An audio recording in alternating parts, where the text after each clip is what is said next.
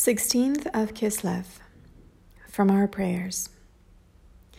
For it is your salvation that we aspire each day and long for your help. Blessed are you, God, who makes sprout the trunk of salvation. Some ask, why must we pray every day, three times daily, and especially repeat the same prayer over and over again? One can also ask, why is there a need to pray at all? Why doesn't God simply give us what we need? It is important for man to recognize his dependence upon God. Too often, man becomes complacent or overconfident and believes that he can completely control his own life.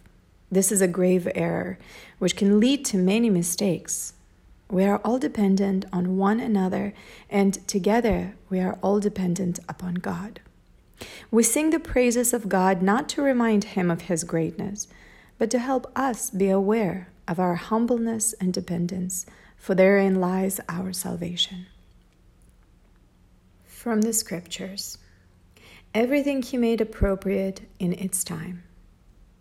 Rabbi Moshe Leib of Sasov asked, Why did God create man with the capacity to deny his existence?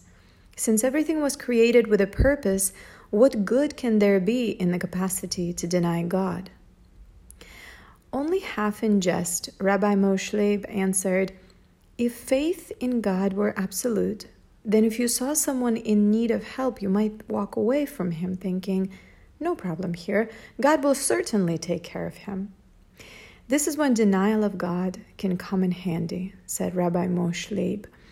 When another person is in need of help, make believe that there is no one around to help him, and that you do not help him, he will certainly fall or perish. Have trust in God for yourself. When it comes to helping others, do not rely on your faith in God and His benevolence to free you from helping others.